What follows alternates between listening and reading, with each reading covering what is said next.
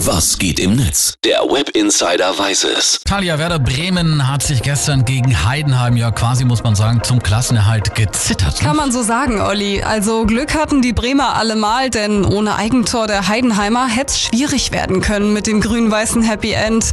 Jetzt endet für die Bremer aber erstmal die Abstiegsangst und für die Heidenheimer eine Lebenschance. Und Werders Coach Florian Kohfeldt, dem konnte man gestern auf der Pressekonferenz nach dem Spiel seine Erleichterung jedenfalls mehr als anhören. Wir werden das aufarbeiten, aber heute darf sowas von gefeiert werden. Das ist, war brutal, was wir hier geleistet haben. Dann werden wir zu gegebener Zeit verkünden, wie es weitergeht und dann werde ich, egal was passiert, mich an irgendeinen Strand legen, wo mich keiner erkennt und den lieben Gott einen guten Mann sein lassen.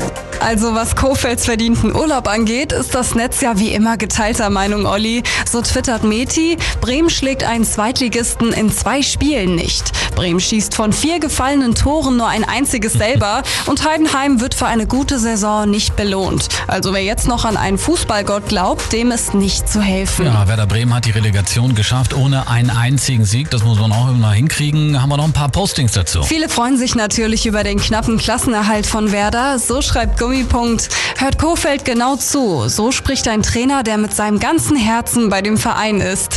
Geiler Typ. Ich hoffe, er bleibt noch ganz lange unser Trainer. Ich liebe ihn. Ach, Olli, das klingt doch nach wahrer Fanliebe. Ja, das stimmt, Talia. Und da gab es ja gestern übrigens auch von Heidenheimer Seite eine richtige Fanliebe. Aus dem Nichts haben sich da etwa 50 Fans ins Stadion geschmuggelt, um fünf Minuten später dann wieder von der Security abgeführt zu werden. Zu der Aktion hat Funz Magazin getwittert, 50 Fans im Stadion oder wie man in Heidenheim sagt, alle. So oder so ist die Zitterpartie erstmal vorbei. Der Popper hat die letzten Spiele für uns nochmal auf den Punkt gebracht. Diese Relegation fühlt sich an, wie wenn man als Papa ein Bild von seinem Kind zum Geburtstag gemalt bekommt. Sieht schrecklich aus, aber man schaut dennoch ständig hin, weil sich wirklich ganz viel Mühe gegeben wurde.